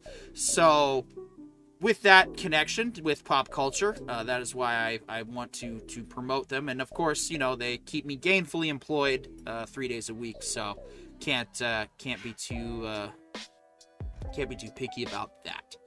Uh, but please, uh, we do international shipping, so anywhere in the world, ccsutlery.com. Check us out. and if you go to them make sure to tell them we Please, please tell them the writer. Please tell you found out from the writer brothers, so we know we're, we're getting through to, to fans and, and people who are interested. And actually, um, I uh, I can't get too specific, but uh, we put out a huge order to a studio today. So, yeah. Um, terminal list. Fan mail from Miranda. It's a little weird. Fits right in. I mean, look at all of us in here. exactly. yeah. Yeah. No, That's, don't don't uh, judge us. Don't judge us. Don't judge a store by its cover. We we have had a couple of of uh, one of the delivery guys came in uh, once his first time in, and he's like, uh, "What's what's going on here?" Because we have you know the, the Confederate flag painted on the front of the building, and you know it's just a little bit you know middle of BF nowhere Idaho is like, uh, you know, it's, it's this is just a little weird, and it's like, no, it's Civil War reenactment supplies. It's not yeah no it just it seems it throws you off for a second but it's it's totally legit. Like i said providing stuff for movie studios. Um, so it's not just not just reenactors. It's it's anybody who wants to play and that's just it too. The gear that we sell uh, for like camping and stuff totally functional all of it it's not stupid props that are gonna break on you like this is actual tin and Not stainless steel gear prop. oh yeah no it's I, i'm actually i was gonna stock up on stuff this year for camping but unfortunately it's been too hot so maybe next year um Yeah, and I, I just for the record, I think it's safe to say that all three of us here are, are pretty much uh, pro-union and not so much Confederate uh, people. So, Oh, uh, I'm a hundred percent anti-Confederate rebellion. yeah, We lost. i'm uh i'm 1776 we'll just leave it at that. There um you go. Terminal list is uh is uh, one of the most widely talked about shows right now which is of course why we had to do it. No not just that. It was also the fact that the book is so amazing and uh, uh and and really a story worth diving into and getting along. So we've been watching it one episode a week now and uh, this week was episode four for us. And for those of you watching along at home, next week will be episode 5. So if you're just now tuning into this for the first time, you have plenty of time to catch up to five episodes and, and get caught up. Or you can read the book like I did and, and know everything that's supposed to happen. Of course, it doesn't all happen exactly as it did. Uh, they definitely shuffled a lot of events around, but it for the narrative of the screen version versus the book story, it, and this is what I've ultimately come to end up loving about this series is the fact that both mediums are worth your time. Um, so I, I, I still put emphasis on the book. But uh, who wants to do plot summary for this week's episode? I was so confused by the plot. I would really appreciate it if one of you guys would take it this one through me. Okay. Uh, John, you want to take it? gonna. No, I'm gonna send this one to you because I'm. I finished the whole series, so I, I still haven't gone back and rewatched the episodes. yet. Okay, so uh, episode four is basically one of the uh, well, it's one of the high points in the story as well. Um, it, it pre- pretty much a lot of it centers around um, James getting, you know, he, he's been getting his vengeance, but this one was was the real personal vengeance moment that it culminated into, and, and that's really what this episode's primary focus was. Well, there's some some of the B plot stuff that's going on in the background. Um, y- you know, there's a couple of things to note that I can't remember off the top of my head. Uh, the biggest one, of course, is uh, catching and, of course, uh, disposing of uh, the the people who murdered James's wife and kid, wife and daughter.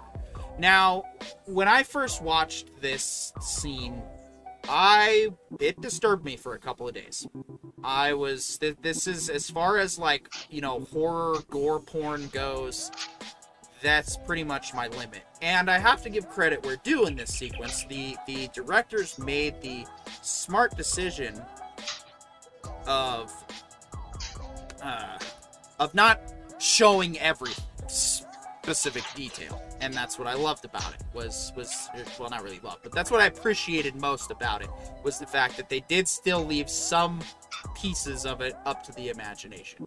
Um, so for those that don't i guess i'll just re-summarize specifically what happens is uh, James, james and his uh, his you know brother in arms and and a, and a whole fire team they they get together and they go after they find out where the location of the actual assassin was who killed james wife and daughter and uh, they they they come up with this plan they they originally the plan is no you know reese you get we can we can send in a team of operators and we'll bring him back in pieces and vengeance will be done. You don't need to risk your own life. Everyone's worried about James's life and well-being, and James is like, and he, he counters their logic with one simple question every single time. He's like, "Were you in my position? Would you do Would you do differently? Would you accept him just being sent in pieces?" And everyone's like, "No, I'd I'd want to put my hands around his throat personally." So he goes off on on his mission and he and they do the mission there's a cool there's a well coordinated firefight uh, ben takes a couple of minor hits so that adds more realism to the fight. It's not just everyone's got plot armor. Some people take act some some damage that's to be expected. And uh, finally the the controversial interrogation slash well i call it the execution scene because it's an execution. He's not interrogating anybody. And uh, at first, uh, you know, disemboweling is not a pretty thing. Uh, the first time I saw that on a movie was Machete, and, and it was in the most ridiculous and convoluted way where he uses it as a rope swing to fl- swing from one level of the hospital to the next. So I was like, yeah, of course, that's the way to do it. Uh, but in this, it's done simply for the purpose of a very slow and very painful death.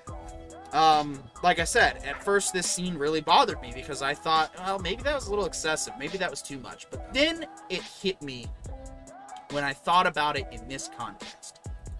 When he has the guy, you know, he's he's got him cuffed and, and he's you know, he the, the the assassin basically spits in James' face, literally.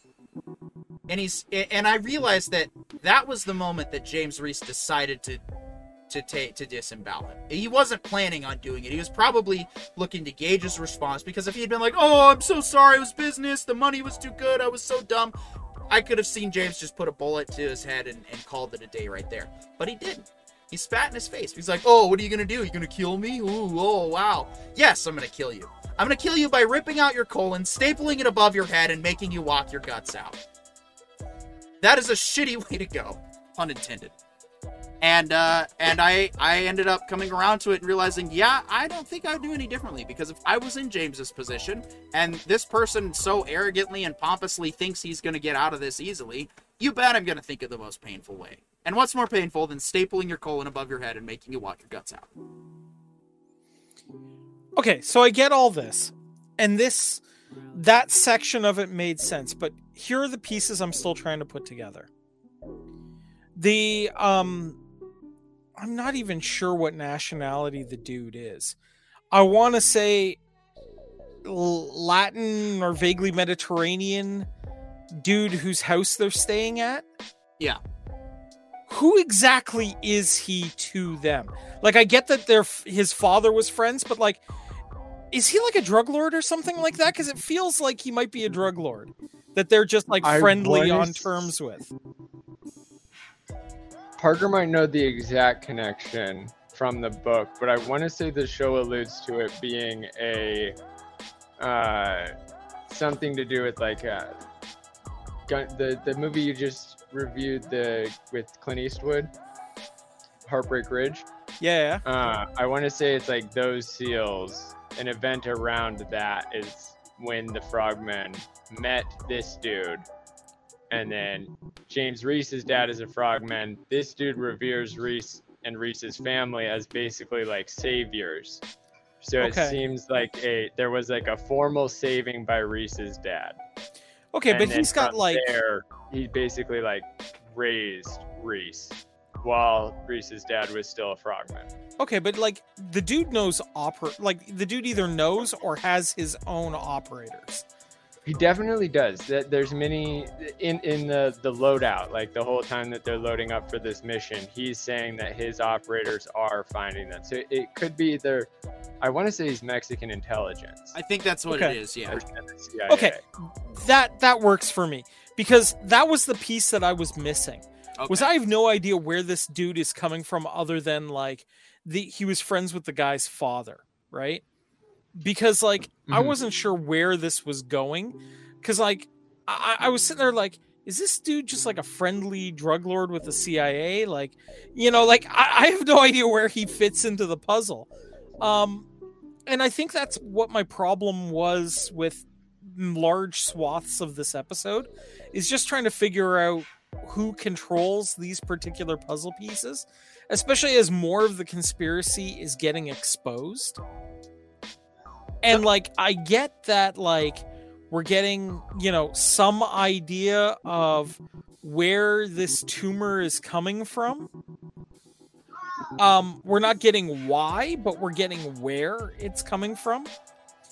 Um and if I feel like at this point if the answer to the why is just pure friggin' profit, I'm going to be disappointed. Like, I want something more to it, right? Like, I, I want this to be like the new cool steroid they were selling to the American military, and it just has the side effect uh, of, you know, being terrible for the operators. But who cares because they're just operators kind of attitude. I would be fine with that but if it is just for like the standard military industrial complex uh you know problem of cold hard cash being hard to ignore i'm gonna be a little disappointed in that not gonna lie and i love that you guys are just sitting there silent so this is Sorry. clearly a, an Life important plot point I, No, I I- can't. I, I it's it's. I'm not going to confirm or deny. yeah, your me neither. I can't. Uh, I mean, it, you're. It, I'll just say this: you're on the right path, and so you you might be set No, up for some that's, that's disappointment. confirming his suspicions. Okay. I don't. But- okay, you're definitely not going to be set up for disappointment. yeah, exactly. I, I would just Uh, just say like, it's yeah, to me. curb your this is like- enthusiasm a little bit. You'll be No. fine. Okay, so i don't To flip me, the whole it's table but just like a a dollhouse very- table no, it's so it's very much a nominal uh justification, like a justification that would exist in reality for both why the drug was created and for all the events that have occurred. Let, let me put it to you like this, that being said, each part of it plays like that's why I wanted to do it in this episodic structure was because like Corion's the perfect example of what I wanted from this. Everything that he keeps having an issue with, this show actually takes the time to resolve.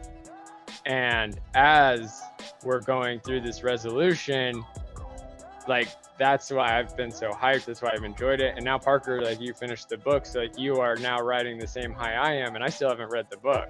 Like I'm getting more excited for the book because watching Parker be just as excited about the end of the show, even though he's not there. Whereas like I'm at the end of the show and haven't even started the book.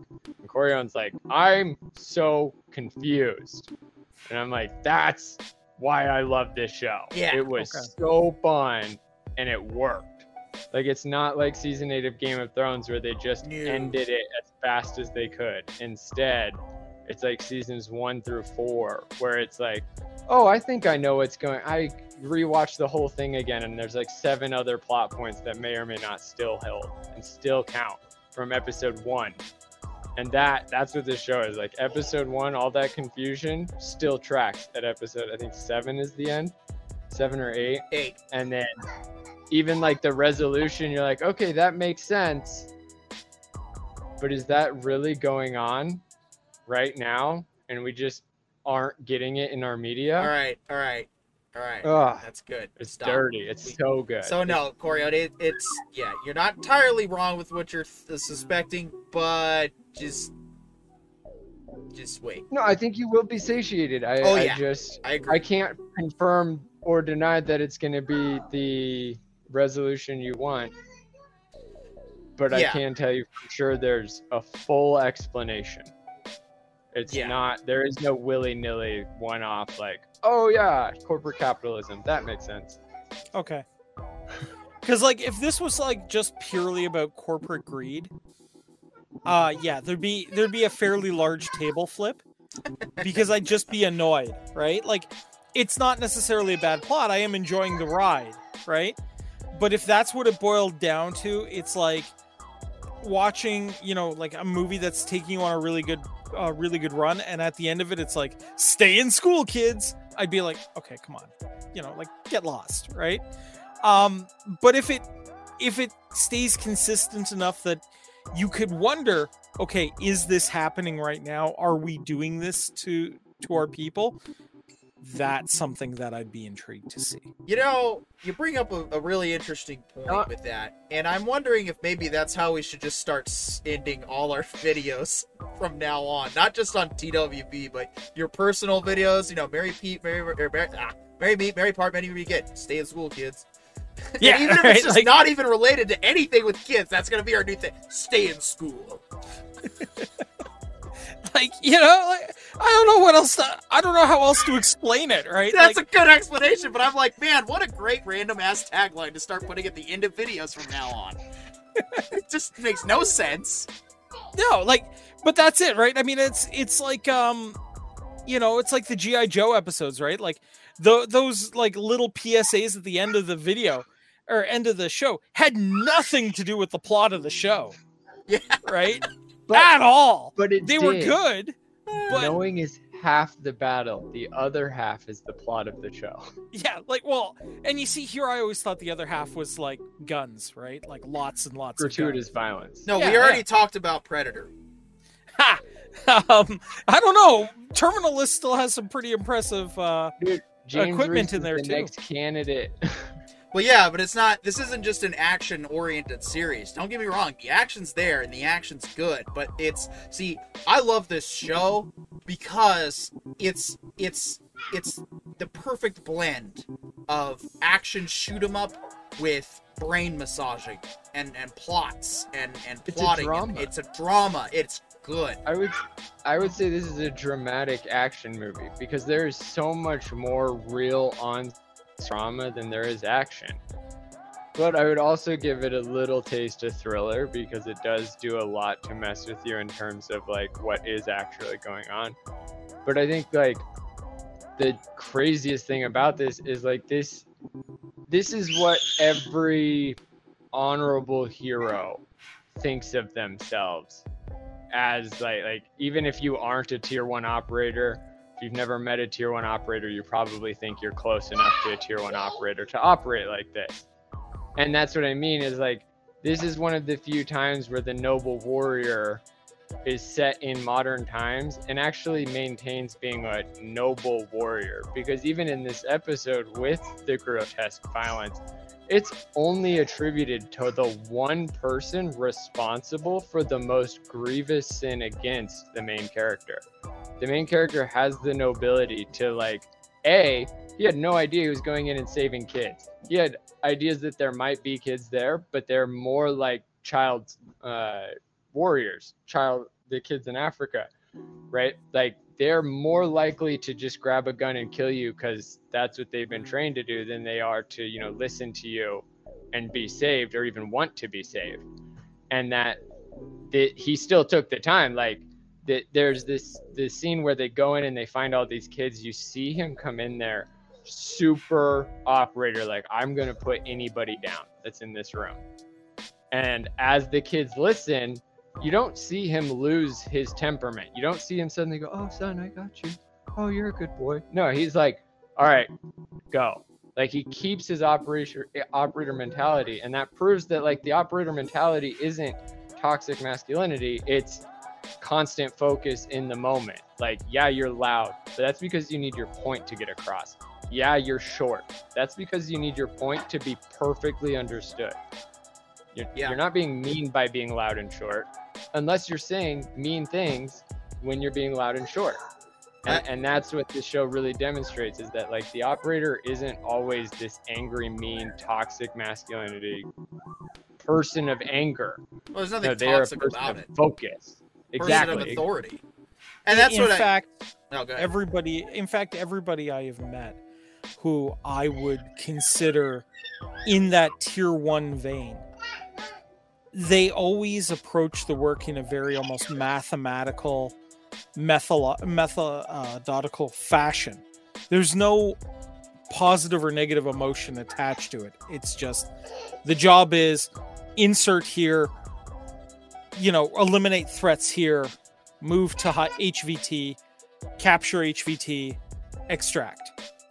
Right? also- It- yeah.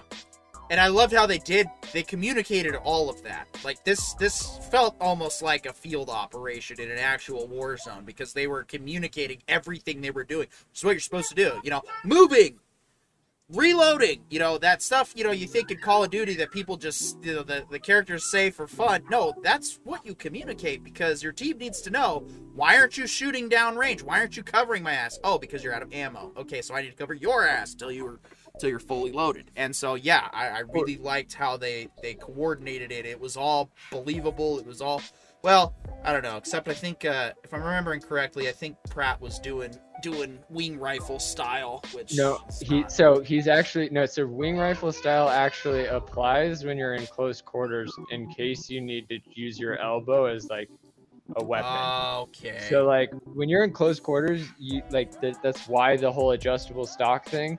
When you're at long range, you want your stock out here, but when you're close quarters, yeah, use you want that your elbow to your close to your shoulder, For, yeah, stable. and then like Okay. there's a lot of stuff that this if you want to know how to pretend to be a tier 1 operator watch this show and it tells you every single step that they teach you that doesn't necessarily mean you're going to actually understand why they're doing everything because you don't have the teacher explaining all the nuance to every piece but like the way he clears the reason why his rifle is sideways is because like when you're in a room, you're aiming with the barrel. You don't need to aim with the sights because if you do, Yeah, you're too close you for it to matter.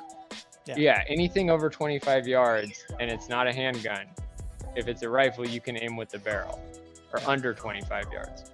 Yep. And most rooms are I, I didn't. about 10. I didn't know that. So thanks. That's something I'm gonna have to do with the Yeah, range and- now. and that's that's why I say the show's so good is because like it may not be that you're gonna suddenly be James Reese. You're you're gonna suddenly be a SEAL operator. But, but if you ever run into a situation where you run into SEAL operators and they're trying to tell you to do stuff and you remember everything from this movie, you're gonna be a great civilian to work with. You're always gonna stay behind them. You're always gonna be on the hip that isn't mm-hmm. doing anything.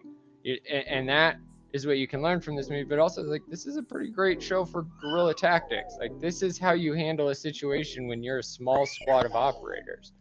Obviously the training the resources the connections all of that matters but at the end of the day the person doing the operating needs to know all that stuff individually and that's who james reese is. He's a well trained fighter and he knows that training not just like he doesn't know just jujitsu he doesn't know it in terms of like in Afghanistan we did this, but in America we did this. He's like, no, when you're clearing a building, you clear a building like this every time. This is how you clean a room. This is how you know you're good. This is how you communicate. Like it, it this show did a great job. Like even the operators that joined them that were the proto fathers uh, operators, like all the communication, even though it was broken between English and Spanish, it still made sense across operators. Move. What does that mean? I'm set and shooting rounds down range for covering fire while he moves. Set. What does that mean? I get to move. Like, you don't need to know English or Spanish. You just need to know that, like, once he starts putting down range, you say what you're doing so he knows that he's covering you. And, and that, like, this show's really good on how to do it. And it's because they had Jack Carr, an actual Navy SEAL, influencing these parts. And the directors actually listened. The director didn't go, well, that doesn't make sense for this action movie. The director said, okay, well, how do I make the cameras make that look cool? Because Mhm. that's how you're supposed to do it. I'm going to make that look cool, but you're still going to do it the way you're supposed to. Yep. And and that's the beauty of the show for sure. Yeah, yeah, it's one of the reasons why I'm. I mean, it's like I said, they, they kind of shuffle a few things and, and play them out differently, but I could see why because from a see, and that's where the director comes in to help the show makes help the book make sense on a screen perspective, and that's probably why Jack Carr agreed to the changes as well, was because well, yeah, it's it's it's a story that you want to keep your audience interested in. You don't want to just give everything away and then and then you know it's like hope that they stick along stick around to see how it ends. So I, I do like the delivery method of the show. I've come around to it. Like i said there's still a couple of things i would have kept original but e- even then that's not that's It's just dwindling kind of, as just, we've gone on. it's just which is nitpicking really nice. point yeah yeah, no. Like I said, I'm glad they didn't show every gory detail of the execution itself because man, and, and honestly, him making those loud noises while walking was was enough for me. I was like, yeah, I know exactly what's happening right now. He's getting his stomach's pulling out, followed by his spleen, followed by everything that's gonna. It's all just it yanked out, and it's painful. I imagine. I mean, the worst I've ever had was appendicitis. So, yeah, I never never thought to pull out my own colon and see what happens. Um, it probably never will, but Yeah, my general rule of thumb is the red stuff is supposed to stay on the inside. yeah, So, uh, you know, I tend to try to keep it that way. yeah. Yeah, And, and same. Pratt's I um, kind of like it there. It fits nicely. well, Yeah. yeah. Well organized. And the other reason it, the scene works and, and it and it's not uh you know it's not degrading to the character or the or the memory of the character's uh, loved ones is really because Pratt's acting comes through in this in this sequence. He does a very good job of internally you can just you almost feel like he's ready to just slit the guy's throat for spitting on him but he doesn't. He pauses for a moment. And then he grabs out the tomahawk and goes to town. And then he hardly says like three words to the guy. He just he staples He it, even- cuts him loose, and then says walk. And that's And it. he doesn't relish in it. exactly. He doesn't. He doesn't like. There's no joy across his face. Like it, it's like we've seen it time and again in movies. It's cliche at this point. The idea that like uh, certain people enjoy getting revenge, but once you get revenge, it doesn't change the fact that your loved ones are dead. And that's what it like. We watched. This guy didn't enjoy getting revenge. He, in according to his moral compass, according to his code of honor, it had to be done and it had to be done in such a way that was equal to the crime committed against him and it had to be equal to the person's individual like feelings of the crime.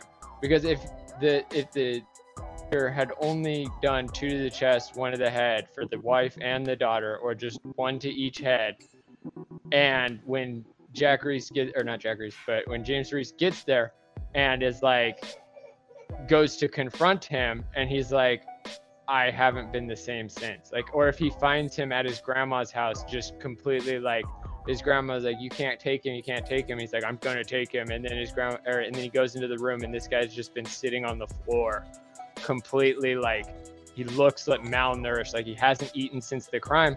Then you would see james reese respond differently Mhm. but instead he walks in on a gangster with a gangster attitude. Hey orville nation welcome welcome. Fan mail how are you guys doing? Phenomenal. So glad you stopped by. Yeah. Um, Uh. you know, I even actually get the impression that like, look, if his team had just been beaten by their betters, right? Um, he probably wouldn't be out on this revenge kick.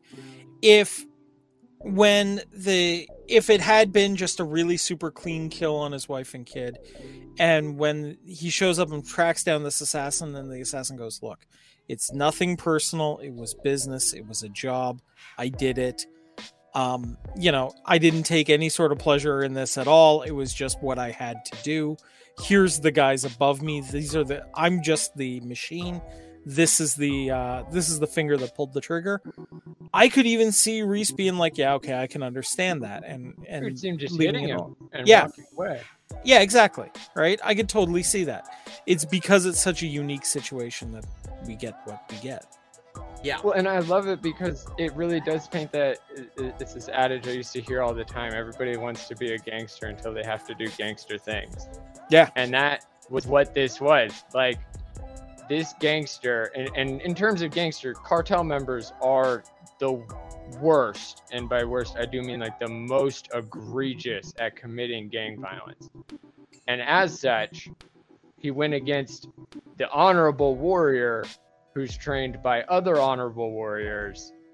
And in that moment, you see the difference between a cartel gangster who has killed many and never had a problem with it and has no care for death, no fear of death, as they all say. And then you watch a tier one operator give him and all of his friends a reason to fear death. Because the only reason James Reese was able to destroy the entire cartel compound was because I went to LA and killed Reese's family. If this guy had never interacted with this tier one operator, this tier one would not have really started a coup against this cartel and won. Yeah. And that's the difference between the cartel and the tier one operators. Like the cartel may be good, but they don't have morality on their side. And so when the morality, the moral warrior comes to fight, the moral warrior has so much more behind him than the drug dealer and the mm-hmm. gangster. Because even if the gangster says he's fighting for his home, he's also killing his home at the same time. Yeah, and I mean, look, the noble like- warrior says he's fighting for his home and he's never dropped a bomb. No, he's just killing other people's homes. Yeah, now I, I will like I will put this out there just for those people who are listening that are a little, you know, sensitive to such things. Look, we are in no way condoning any sort of, you know, extreme vengeance upon people. Uh, I think all of us here would much rather have justice play out appropriately than any sort of crazy revenge fantasies. Um, but this situation, as it is explained in the series and in the books, is a very unique case, Well, and and, that's that's, it. why it gets a, a a different pass for me. the first. if this was a revenge fantasy like Get Shorty, I probably wouldn't be into it. But because of the way it's going down, it is a different animal. Yeah, and, and that's uh, a fan mail from Arende. Night will fall and the dark will rise when a good man goes to work. That's basically the first line of the book. Is this is a revenge story of what happens when you piss off an apex predator? I'm paraphrasing, obviously, but that's that's that's what it sets you up for. It's like this is this is, you know, it if you want to get is Predator without his tech and a moral compass. Yeah. Yeah. It, this is uh this is uh technically it is a revenge fantasy, but it's looking at it from the practical perspective of what if this happened to you. You know, Corione, you're probably the most qualified of both of us here because you actually do have a wife and daughter. Um, whereas I only have a wife and John has, you know, a lame son. And uh, I'm just kidding, John. Uh, no, John John did relate to this a lot, and we have talked about this. But I would like to hear from you. Would you do anything differently in this scenario? Um, first, I want to say for the record that I feel incredibly, incredibly sorry for the poor soul that attempts to do anything untoward to my wife. Because if you think I am in any way scary, um, she beats me handedly in that regard. Now, No, I don't Um, think you're scary. That's what scares the shit out of me. Yeah, well, right. Um you know, cuz if you're not terrified of her, you should be. But that being said, um you know, look, there is nothing I wouldn't do for my family. Um and I know that a situation where somebody had done something completely untoward won't fix the problem. Um, but you can be damn sure I'd be making sure that person would never be in a position to ever do it to somebody else's family. Yes. Now, how that, what form that took, would significantly depend on the situation. Yeah. I am very likely, or I'm very unlikely, to be coming back from a screwed up operation from Afghanistan anytime soon. Um, you know, uh, mostly because uh, I, I don't like, I don't like deserts as a rule. Um, I'm not a big sand person, but Okay, calm Um, down there, Darth Vader. Yeah, well, yeah. Uh, I'm not saying I'm Darth Vader, but um, yeah, well, Well, uh, no Force beach for you. Kids everywhere. yeah. You know what? I'm really not a beach person either. No, that's Um, that's fine. Key West has uh Key West doesn't just have beaches. It also has like, you know, harbors and, you know, docks that just drop off right in the water. Probably right up your alley. Yeah, that's actually perfect. Um, uh, I'll, I'll realistically though, if you get me anywhere near water, I'm probably gonna have my scuba diving gear out and I'll be under it. So, um, but yeah. That being said, like like I said, I'd be damn sure making sure that that never happened to somebody else's family from that individual ever again. Yeah. Um, and what form that took really depends on the situation. This is a unique situation where they, w- I'm sure Reese would love to go through the law, except for one problem. There is no law that applies to these people. Yep. Uh, fan mail from Arende. Uh, sand goes everywhere. LOL. Yeah, yeah, it, it does. It's it's. Uh, my idea of a beach day Oh, is just kind of was- walking on a beach for like a minute and then going to a restaurant because I've I've done that I as think a kid. that- and, yeah, I think that was a, a, a continuation of your line quoting the great Darth Vader. yeah, yeah. hate It gets everywhere. It's, It's coarse coarse. gets Gets, everywhere. everywhere. No. but not like here. It's beautiful here. Let's kiss awkwardly. Um. Oh God. Hey, I'll still take episode two over the sequels any day. I I agree, but I, I would. You know, I just wish George Lucas could learn to write a love scene. He's never successfully done it. You know, in the grand scheme of everything else we got, oh, okay. I mean, sure, he could probably write better romance. I thought I did a pretty okay job with romance myself, and that's not like. Yeah, you did good. Oh, thank you. I appreciate Yeah, that. Yeah, you did good. Um. All right. Last five, four minutes rather. Uh, real quick. Um, I do have a couple of plugs, but first, uh, John, if you could back me up here, let's give a quick shout out to Orville Nation, who has joined us in the in the discussion a little bit, or is at least listening, and uh, we do appreciate your support and your continued shout outs and helping us grow, man. Uh, we are now up to 71 subscribers, and that is in no small part due to you, sir, and of course, uh, Arende and everybody else who helps share and spread the word. You guys are what's helping us to grow. We want to try and be that that that sort of, you know, we want to be your Tuesday night home. That's really what we'd like to be. Your discussion for a lot of stuff. Uh, we do have a uh, a Deep Space Nine watch through that we are starting uh, in two weeks. Two weeks from tonight, on September 6th, is Deep Space Nine. We're probably just going to do episode one, and then we'll probably, obviously, Terminal List is still going to be going at that Well- time. We should do episode one and two because they're it's a two parter for the opener. Oh, yeah, sorry, I consider. Yeah, emissary to be one episode. Um, so yes, emissary parts one and two will be will be the first. So you guys have time if you want to schedule, put out schedule for that, and then uh, we'll release a schedule weekly of how many episodes because I have no interest in in doing season one and two week by week. I'd like to get through those two seasons f- somewhat fast, reasonably fast, let's say. Um, Yeah. Let's get to the good stuff as quickly as possible. Yes, because once we hit season three, oh man, oh Yep. man, oh man, I'm so excited. Um, Yeah, John, there are like three episodes in specifics that I am really looking forward to seeing your take on them. yes, uh, really looking forward. I would also like to give a shout out to uh, anti-derivative Jill. If you haven't heard of this person, she is currently doing a weekly uh, review of the original series of Star Trek. Um, she's a huge TOS fan, and she's got other uh, other Trek fans that she talks with, and uh, they do they're doing one episode a week, but of course it's only three seasons, so it's not that bad. Um, I I ought I I watch I didn't watch her stream all the way through and on the replay because she's streaming when I'm at work. But from what I do listen to when they talk about episodes, I do like on on the original series, and uh, I mean it's just it's Star Trek discussion and it's somebody else who's doing Trek.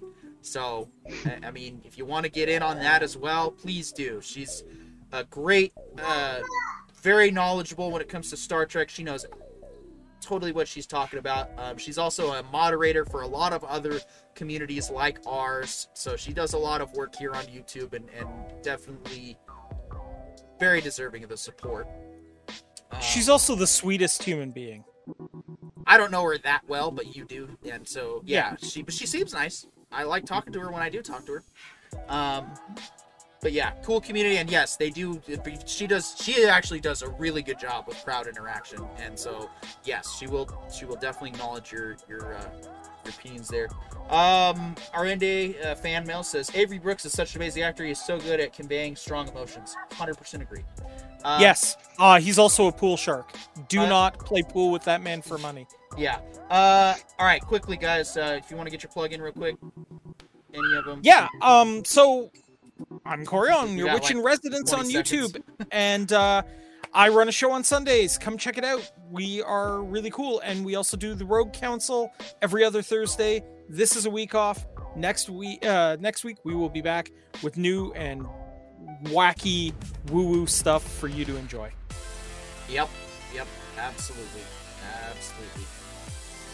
Um, so, yeah, so I want to thank all you guys again for tuning in and especially watching on the replay or listening to the podcast. Um, we, we love doing this. I'm Petey York with Writer Brothers. Stay cool. Yeah, stay cool, kids.